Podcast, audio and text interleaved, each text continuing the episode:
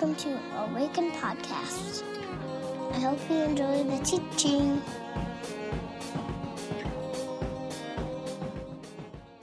Good morning. Um, my name is Vanessa Lucius, and I work with the artists here at Awaken, and it's my pleasure and privilege to welcome you to our gathering. We are beginning a new series today for Advent, the season that leads up to Christmas. Advent is a time for reflection, renewal, preparation, and like Christmas, it's also really complicated for a lot of people. We often misunderstand it to be all about joy, and we can struggle to find a place for our lament or our doubts. But Advent means coming. It's a time about waiting, waiting for something to come, and we don't always know when or what. It's a time to get in touch with the tender places in our lives and with our deepest longings. If you've been here before, I hope you know, and if you're new, let me reassure you that it's all welcome here, just like the video talked about. Your joys, that we can come around and rejoice with you, and your doubts and your grief and your longing. Um, this is always true, but especially at Advent, I want to emphasize it. We'll see later in the sermon with Zechariah one of the central stories of Christmas begins with deep longing and sorrow. Thankfully, it never disqualifies us from God working in us and through us. I'd like to offer this poem of longing in Advent as our call to worship today. Advent by Enuma Okoro, a contemporary Nigerian American author. I want to find my place. I want to find my place amongst the people of Advent but I can't quite decide who I am. I want to be pregnant with God, but it takes such a toll on the body. I've given birth to things before, and labor is hard and untimely. I want to welcome angels and say yes to anything, but if I saw an angel, I'd hold him hostage, send a ransom note of questions demanding answers of God. I want to cheer blessings from the sidelines with a belly growing with prophecies and have friends and strangers alike take hope because God has a season for those whose seasons have passed. I want to put my trust in dreams and in the words of the ones I love, to believe that God is as close as the one who would share my bed. But mostly, mostly, I want a break. I want a break from being the one who mostly falls silent in the presence of all that's holy. I want a break from being the one who loses her words in disbelief, terrified by claims of joy and gladness. I want a break from being the one who is unable to believe that prayers are actually answered.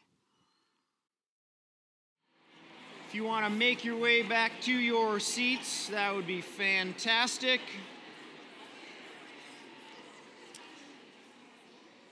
All right. Um, welcome, everyone. Glad you are with us. My name is Micah. I'm one of the pastors here at Awaken. Uh, we'd love to know if you're new that you were here. So, in the seat pockets in front of you, or you can go to our website, awakenwest7th.com.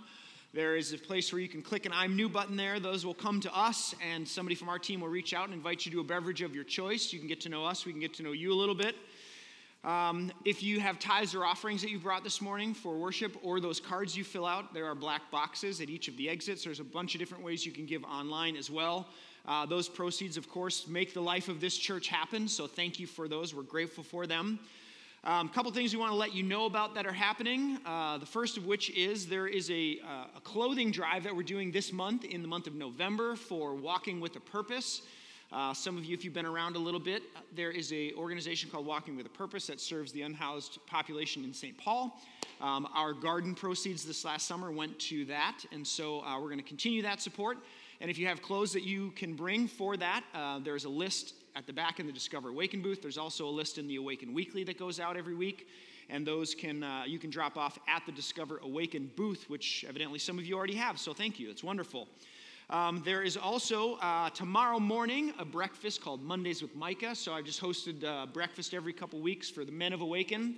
That's happening at Turtle Bread in the Longfellow neighborhood tomorrow in Minneapolis. So there's multiple Turtle Breads. Do not go to Linden Hills, or you will. Well, you can. You can if you want. You won't find me there um, if you want to find me. I will be at Longfellow. So That's at 7 a.m. Also, the Christmas choir is happening again this year. Very excited about that. Very excited about that. Hallie and Michelle Whalen are going to head that up. So, uh, if you're interested in being a part of the Christmas choir, uh, the rehearsal dates are behind me, and uh, that, of course, is for Christmas Eve, of which we have two gatherings at 2 and 4. So, if you're interested in that, you can connect with Hallie about that. Sound good? For any of you who maybe uh, know anything about the church calendar and you thought to yourself, today is not the beginning of Advent, Micah. Did somebody not get the memo here? We know, we know that today is not the beginning of Advent. That officially begins the first Sunday in December this year. It's normally in November, which is part of the reason why we're taking a little liberty in extending the Advent ish season. You know, if Home Depot can put out Christmas stuff at before Halloween, we can start, you know, Advent ish a little earlier, right? Uh, we'll do an official Advent kickoff. Um, but yeah, uh, if you don't know, the church calendar begins in Advent, and that is normally four Sundays before Christmas. And then Christmas Eve is typically not a Sunday. This year it happens to fall on Sunday, so there's really only four Sundays of Advent or four events during Advent, which we felt like we kind of wanted more of. So um, we will we're going to extend it a little bit, and we're going to be in a series about the journeys of those around the Christmas story. So those people characters who are adjacent to in the Gospels of Matthew and in Luke who make journeys towards this date we call Christmas. In the spirit of that, I was remembering when I was young, and uh, my four brothers and I, one of our highlights in the holiday season was going to Aunt Sandy's house and Uncle Jerry's house, which was on the old Valleywood Golf Course in Apple Valley. Anybody know where that is? Yeah. Um, when I was really young, I thought that was like Iowa.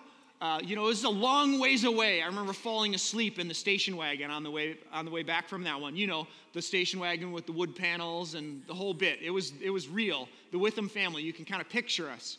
That we thought it was cool because it had like touch button um, temperature control. And it was like the coolest car in the world. It was not. And it also had one of those, you know, the big swinging gates in the back that you could like do some serious damage with if you got caught in that. And then the seat in the back faced that way. That's like a recipe for car sickness as an adult. It's like a terrible idea. I would never in a million years want to get stuck in that seat. But I was many times and I fell asleep in it on our way home from Sandy and Jerry's house, where we would make Christmas cookies. Uh, it, was, it was just like highlight, anticipated moment of our Christmas season.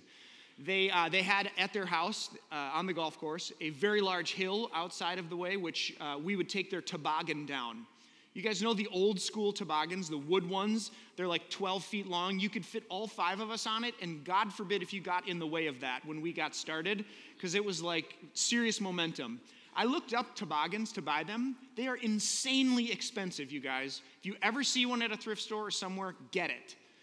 So we would take the toboggan, and they had uh, those the the Christmas tree lights that like had the bubbles in them. Do you remember they were glass and they were very hot? Why would anyone put those on a Christmas tree? That's like a terrible idea. They're so beautiful, though. We loved them. And then, and then it was Dukes of Hazzard. We would watch the Dukes of Hazzard on this event. I don't know why that was connected to this, but inevitably, we would end up watching the Dukes of Hazzard. And it was this fabled experience that we had as kids growing, growing up. And you know, now as adults, we take our kids on Christmas trips every other year or so. We go to California, where Laura's family's from, and you probably have some trip, some journey that you took as a family around the holiday season, whether it was Thanksgiving or Christmas. And so, we're going to spend some time with these people in the, in the scriptures who take a journey. Uh, they are rich, they are poor, they are young and old, they're men and women, sort of the gamut of people who spend some time making their way towards this scene in Bethlehem that we'll celebrate in a few weeks, about seven to be exact. So this morning, we'll start in Luke's Gospel, chapter 1, with the story of Zechariah, who is the father of John the Baptist. So I'd invite you to stand in body or in spirit for the reading of the word, and Bethany will read this passage starting in chapter 5 of Luke. In the time of Herod, king of Judea, there was a priest named Zechariah who belonged to the priestly division of Abijah. His wife Elizabeth was also a descendant of Aaron. Both of them were righteous in the sight of God, observing all of the Lord's commands and decrees blamelessly. But they were childless because Elizabeth was not able to conceive, and they were both very old. Once, when Zechariah's division was on duty and he was serving as priest before God, he was chosen by lot, according to the custom of the priesthood, to go into the temple of the Lord and burn incense. And when the time for the burning of incense came, all the assembled worshippers were praying outside. Then an angel of the Lord appeared to him, standing at the right side of the altar of incense. When Zacharias saw him, he was startled and was gripped with fear. But the angel said to him, Do not be afraid, Zachariah. Your prayer has been heard. Your wife Elizabeth will bear you a son, and you are to call him John. He will be a joy and delight to you, and many will rejoice because of his birth, for he will be great in the sight of the Lord. He is never to take wine or other fermented drink, and he will be filled with the Holy Spirit even before he is born. He will bring back many of the people of Israel to the Lord their God, and he will go on before the Lord in the spirit and power of Elijah to turn the hearts of the parents to their children and the disobedient to the wisdom of the righteous, to make ready a people prepared for the Lord. Zechariah asked the angel, How can I be sure of this? I am an old man, and my wife is well along in years. The angel said to him, I am Gabriel. I stand in the presence of God, and I have been sent to speak to you and to tell you this good news. And now you will be silent and not able to speak until the day this happened, because you did not believe my words, which will come true at their appointed time.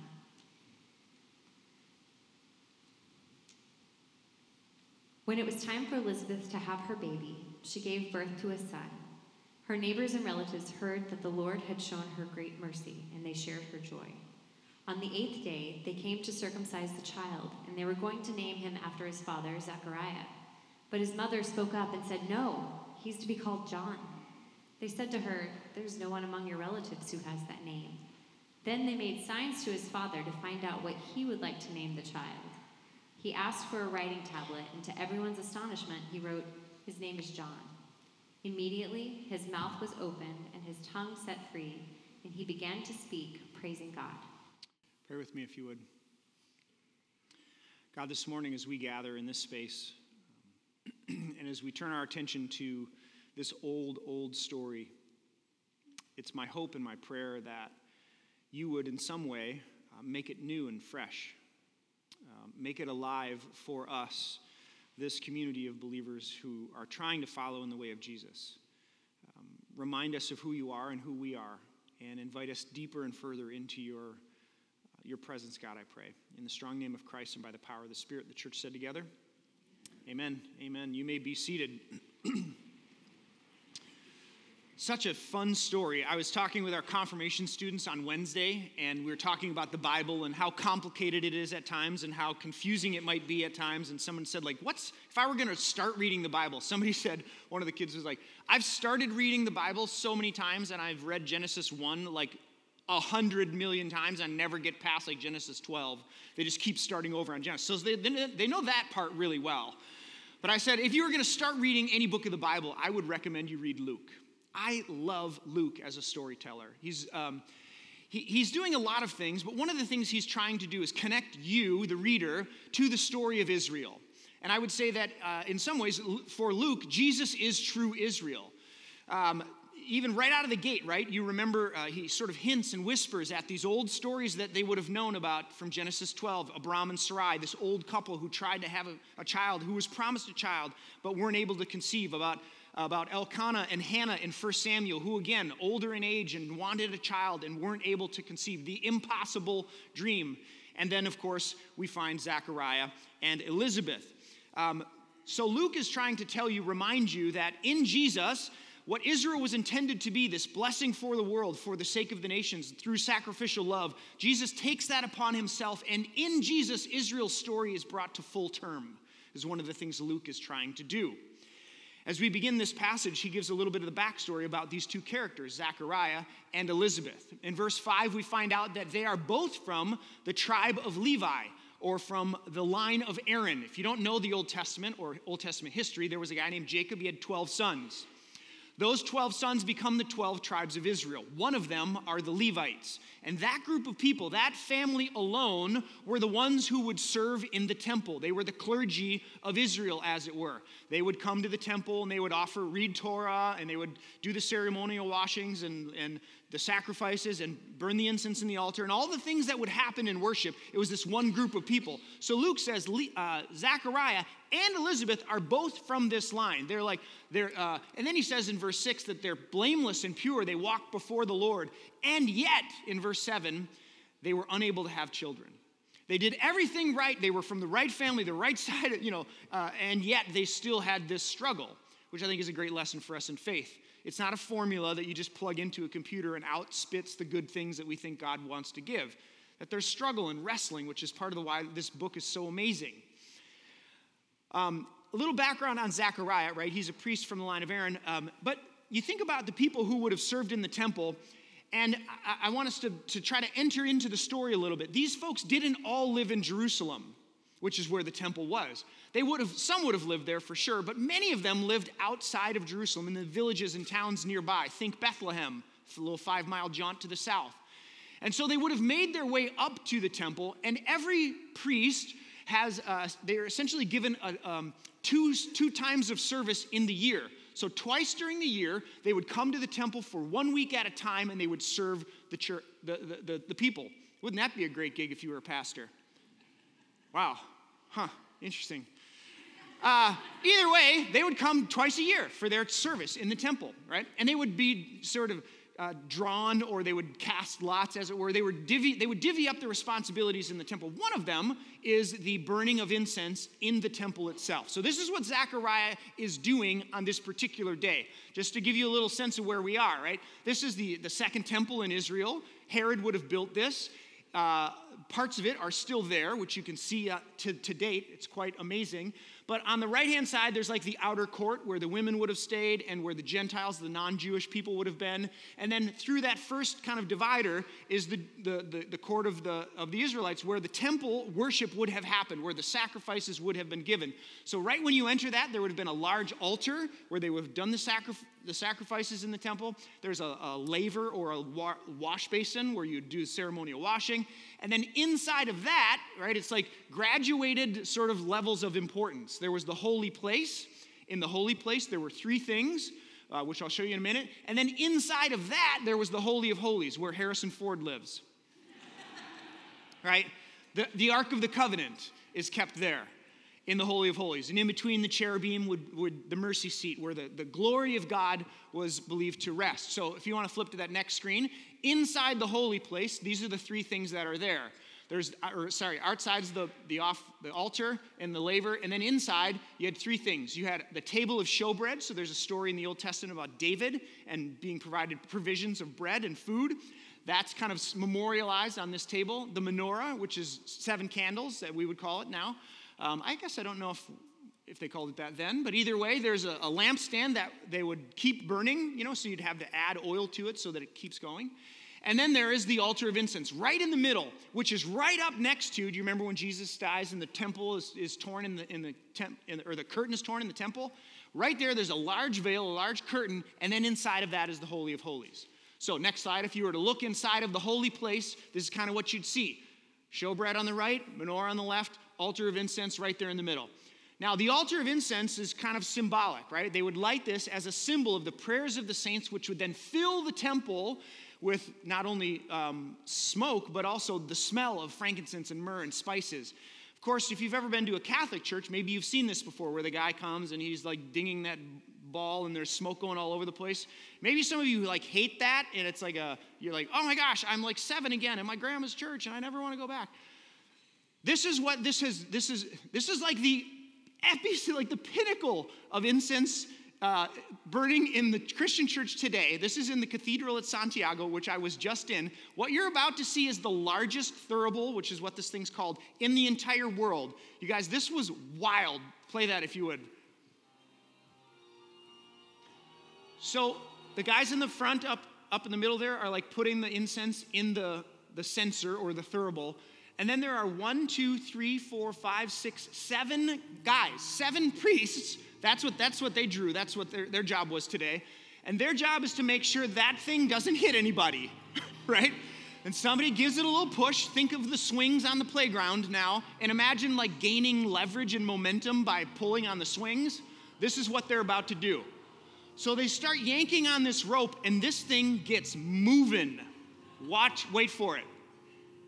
Imagine like the cathedral here is 40, 45 feet tall. This is like 60 feet up in the air. Not to mention the guy singing opera, right?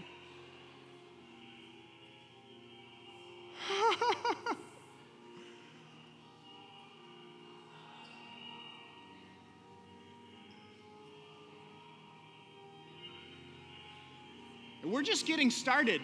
Imagine being, imagine being like in the front row with that thing coming at you. 50 miles an hour, they say it, it, it, it goes. And these guys came to the temple today and they're like, yes, I get to do pull on the rope. It's gonna be awesome.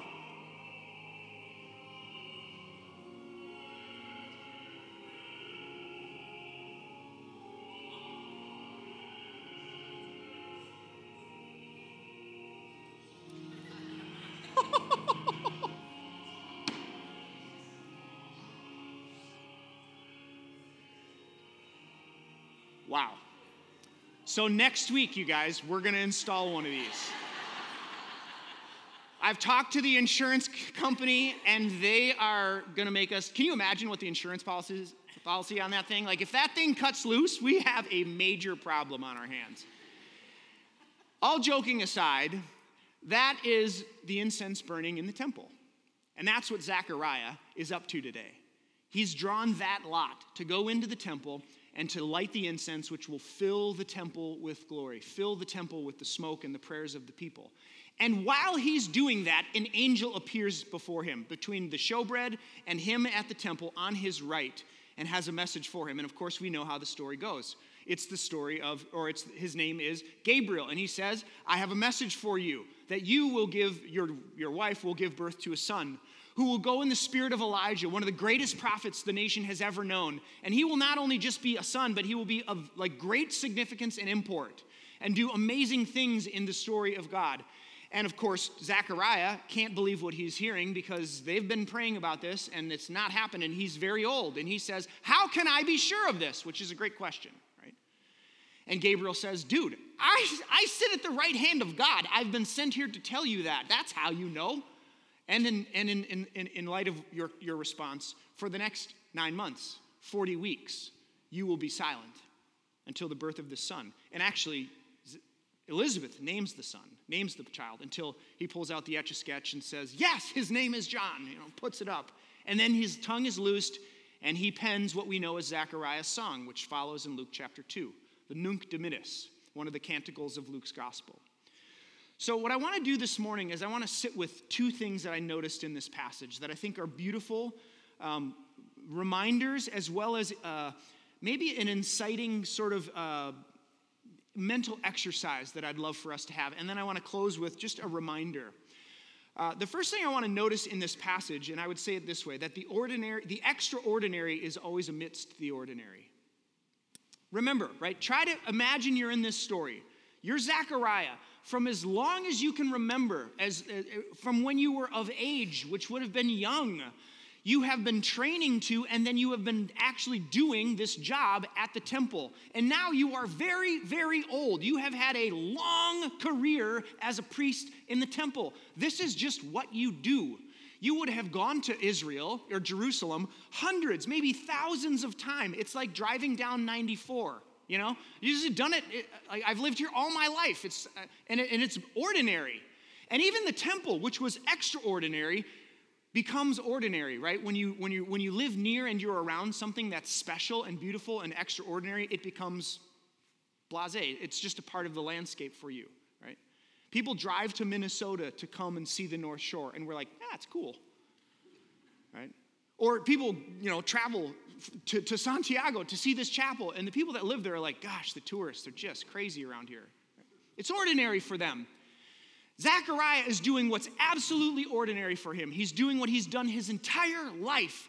And it's in that moment, it's in those moments that we meet the presence of the divine. I think we have this, this, this ability to sort of put people up on pedestals. We build them altars and we put them up there, and then we say things like, wow, like when they rise to power or prominence or something special happens to them, we sort of make them elite and untouchable and out of reach. And I want to remind you that, like, that's actually not how it works. You don't, like, have, you know, uh, uh like rise to power or become prominent and then God invites, speaks, is, is present. No, it, it happens amidst and among the ordinary daily life that you live.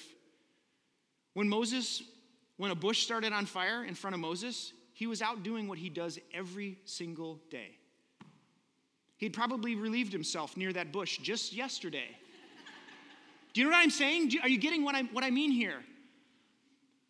Did you wake up this morning and know that? Do you remember that that's true? You're going to go home and you're going to change the 10,000th diaper. And it's in that kind of moment, the ordinary, mundane moments of our life, that this God meets us. It's the wonder of this story. It's the wonder of Zechariah's life. The other thing I noticed in this is what the angel says. He says, Zechariah, my name is Gabriel, do not be afraid. And then, your prayer has been heard. Did you catch that?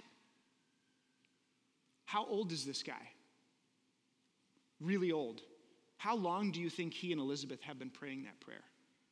How many tears do you think have been shed with that prayer? How many tables have been pounded with the indignation, the unfairness of this reality that they live? I don't know a lot about prayer. That might not be very comforting for you since I'm one of the pastors here. I have way more questions than I do answers about prayer. I think it's one of the most bizarre things, and I, I really don't, I, I can't. People say, like, you should preach about prayer more often. And I'm like, I don't know what to say. One of the things I do know is that in this story, we are, it is made clear that God hears the cry of those who offer that. God is not distant, deaf, like uninterested, and not listening, somewhere off in the distance. The Exodus story begins in Exodus chapter 3 with God hears the cry of the oppressed and answers and responds and moves over and over and over and over again. This God is shown to be one who is present and listening. So, whatever prayer it is that you've offered, a hundred, a thousand, a ten thousand times, I want to encourage you this morning keep praying it because I believe that God hears that. I also know and believe that prayer actually changes us. My wife's in this holistic uh, health master's program, and I've read some of this before, but even some of the stuff that she's learning in this program, like people who have faith and belief in something greater than themselves have a greater possibility and, and like statistically are healed more. Prayer and faith actually does something in us. Like scientifically, it's proven. So even if you have as many questions as I do, which I'm guessing you don't, about prayer, I want to just remind you and encourage you to keep praying those prayers. I believe God hears them. They do not go unheard. And they actually do change us. So we begin with an ordinary moment in an ordinary guy's life where an extraordinary thing happens because that's just kind of how it works. I want to remind you of that this morning. The second thing I want to notice this morning is um, well, what would I even say? Uh, the silencing of men.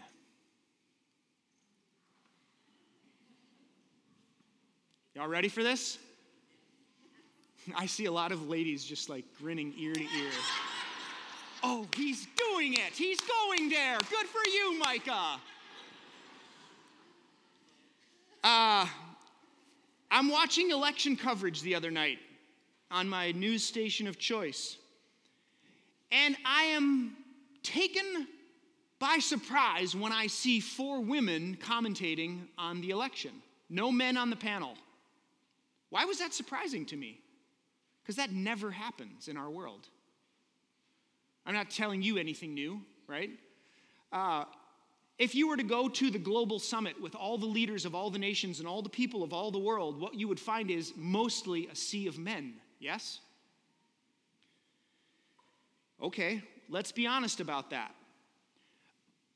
I don't think we have any idea how big of a deal it is to grasp like this moment in these scriptures. We're talking about the ancient world where if you think our world is bad, like we've made a lot of progress, there's much more to be made, and I celebrate that which has and want to like cheer on that which needs to be made.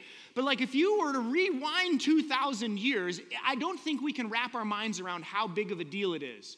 Like who has all the power in the ancient Jewish culture? Men. Who has the religious power? Men.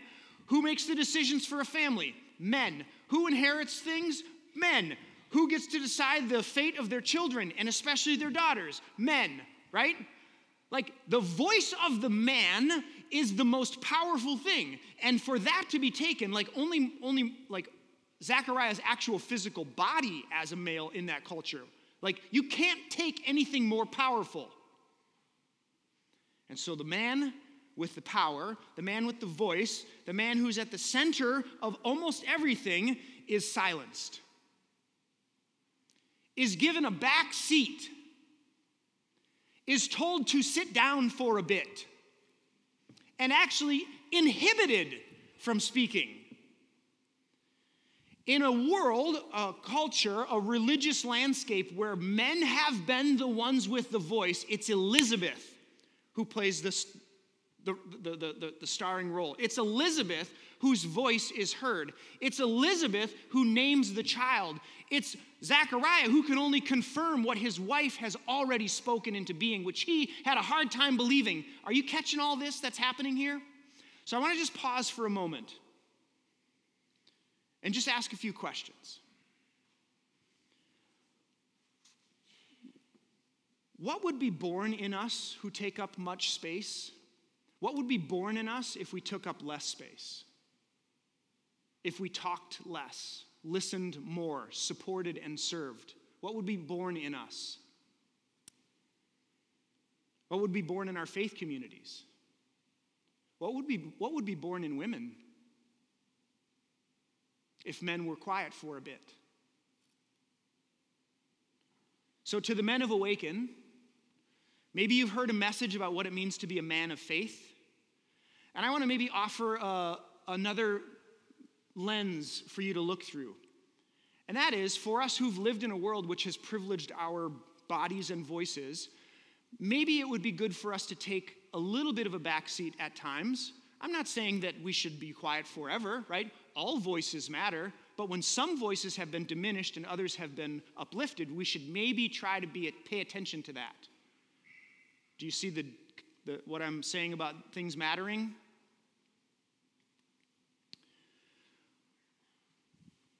What would be born in us? What would be born in our faith communities? I'm fa- I would be fascinated to know what would be born in the women among us.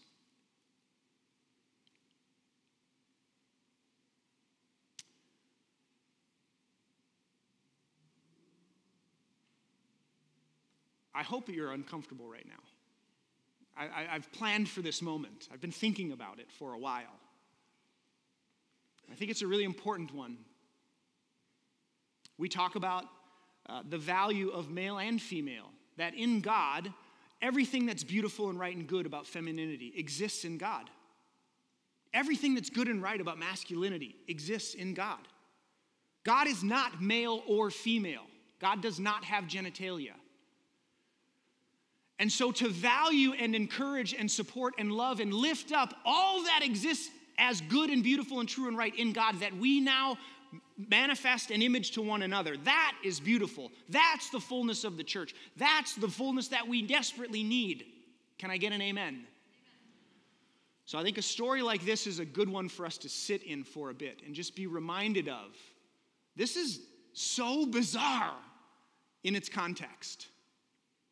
I don't think we, ha- I, I, I don't think we can get, wrap our minds around how big of a deal that is. So let me, let me turn towards landing this plane, and I want to close with a reminder. And that is okay, so for, for those like, you come to awaken, and maybe you have more questions than you do answers. And for us, many of us who have more furniture outside of the house of faith than we do inside of the house of faith, I want to remind us of a couple of things. Well, just one in particular, and that is the wonder of the gospel. The absolute wonder of the good news, the Greek word, which we get the word evangelical or evangelist from. It means good news the wonder of this story. Like this story in the Bible, which culminates and is like the pinnacle of, is this Christmas story that we're about to celebrate or that we're moving towards, is in a story of like of epic proportion. I would argue that every story you've ever heard that you've ever resonated in your soul comes from and gets its inspiration from this story. Like, this is a story about the, the lowly being lifted up and the humble or the humble being uh, the proud being overshadowed by the humble it's a story about the outcast and the marginalized not only getting into the party but then giving a seat of honor at the party right it's a story about the grief stricken and the brokenhearted being bound up and healed and put back together and comforted. It's the story about the hungry being fed and the, the imprisoned being liberated. It's a story about the impossible happening over and over and over and over again. It's a story about justice for the oppressed. It's a story about slaves being liberated and drunks being clean and those without homes being welcomed in around the fire. It's a story about shepherds and teenage girls welcoming the very divine presence into the world. Friends, this is a story that you can't even believe. It's so out of this world. All the categories, all the metrics, all the ways that we measure, this story is the opposite of that. Do you remember Rudy, the movie? You know, you're cheering for the underdog? That's the gospel. Do you remember Sam and Frodo in Lord of the Rings? Right? Ordinary hobbits from the Shire who do this extraordinary thing. Why? So that they can go up and to the right, so they can get a promotion, so that they can make more money, so that they can advance in their career. No, because of love. Why does God do these things? Because God wants to get on a billboard? Because God needs more assets? No, out of love. Out of love. Friends, I want to remind you of the wonder of this story. I, your questions are welcome.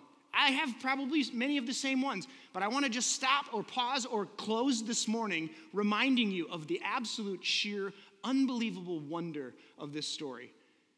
And that it didn't just happen but that you're invited to participate in it today in your ordinary life. Let me, I want to close with two quotes that get to this idea. One is from a writer, well, they're both writers. One's from a guy named Malcolm Muggeridge. He says this All the great artists, poets, and musicians dedicated their genius to celebrating it. The majestic cathedrals were built to enshrine it, religious orders founded to see it. Mystics spent their lives exploring it, and for centuries, it, this gospel, was the driving force behind all the greatest human endeavor, the source of the brightest and most far reaching hopes ever to be understood by the human will. It's easy to lose sight of it in the world that we live in, that this story is actually the inspiration for all of those things. It's gotten co opted and misused and misinterpreted, yes, and yet, I would argue there is no better story to orient your life around. Frederick Buechner writes about it this way he says, It is a world of magic and mystery, of deep darkness and flickering starlight. It is a world where terrible things happen and wonderful things too. It is a world where goodness is pitted against evil, love against hate, order against chaos. That is the fairy tale of the gospel, with, of course, the one crucial difference from all other fairy tales, which is the claim made for it that it is true that it not only happened once upon a time, but has kept happening ever since and is still happening. The question for you this morning is do you believe that's true? Or are we alone? Is there anything out there? Or is there a story so wonderful, so amazing, so beautiful that you can wrap your life in it? and find love and joy and comfort and, and hope and forgiveness and justice and all the things that this story, this gospel is about. That it's not only for you, but it's in you and you can participate in it. So, that, my friends, is really good news, in my opinion. And I offer it to you today to consider. Would you pray with me? God, as we gather in this place, thinking about, wondering, considering these things that we've heard from this ancient story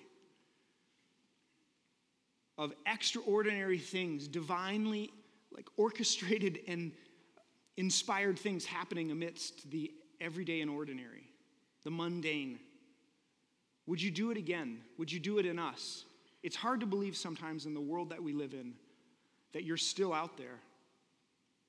But I believe that you are. And I pray that today, maybe for the first time or in a new way, we would see it, we would sense it, we would feel it and know it, and that we would say yes to it. So, Holy Spirit, in this silence, we'll take cues from Zechariah and be still and listen. My friends gathered this morning, I hope and I pray, we hope and, and we pray, whenever we gather, that there would be a table that's been set, that would be set, that you would come if you choose to experience uh, a bit, a taste of the divine. And I hope and pray that that's what you've received this morning. Uh, so go with this blessing. The Lord bless you and keep you. The Lord lift up his face to shine upon you and be gracious unto you. The Lord lift up his countenance to you and give you peace. In the name of the Father, the Son, and the Holy Spirit. And the church gathered together said, Amen. Grace and peace, friends.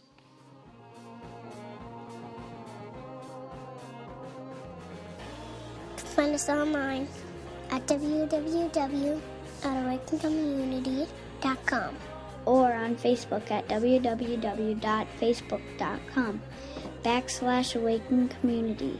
or on Twitter at Awaken Community. See you next time. Time.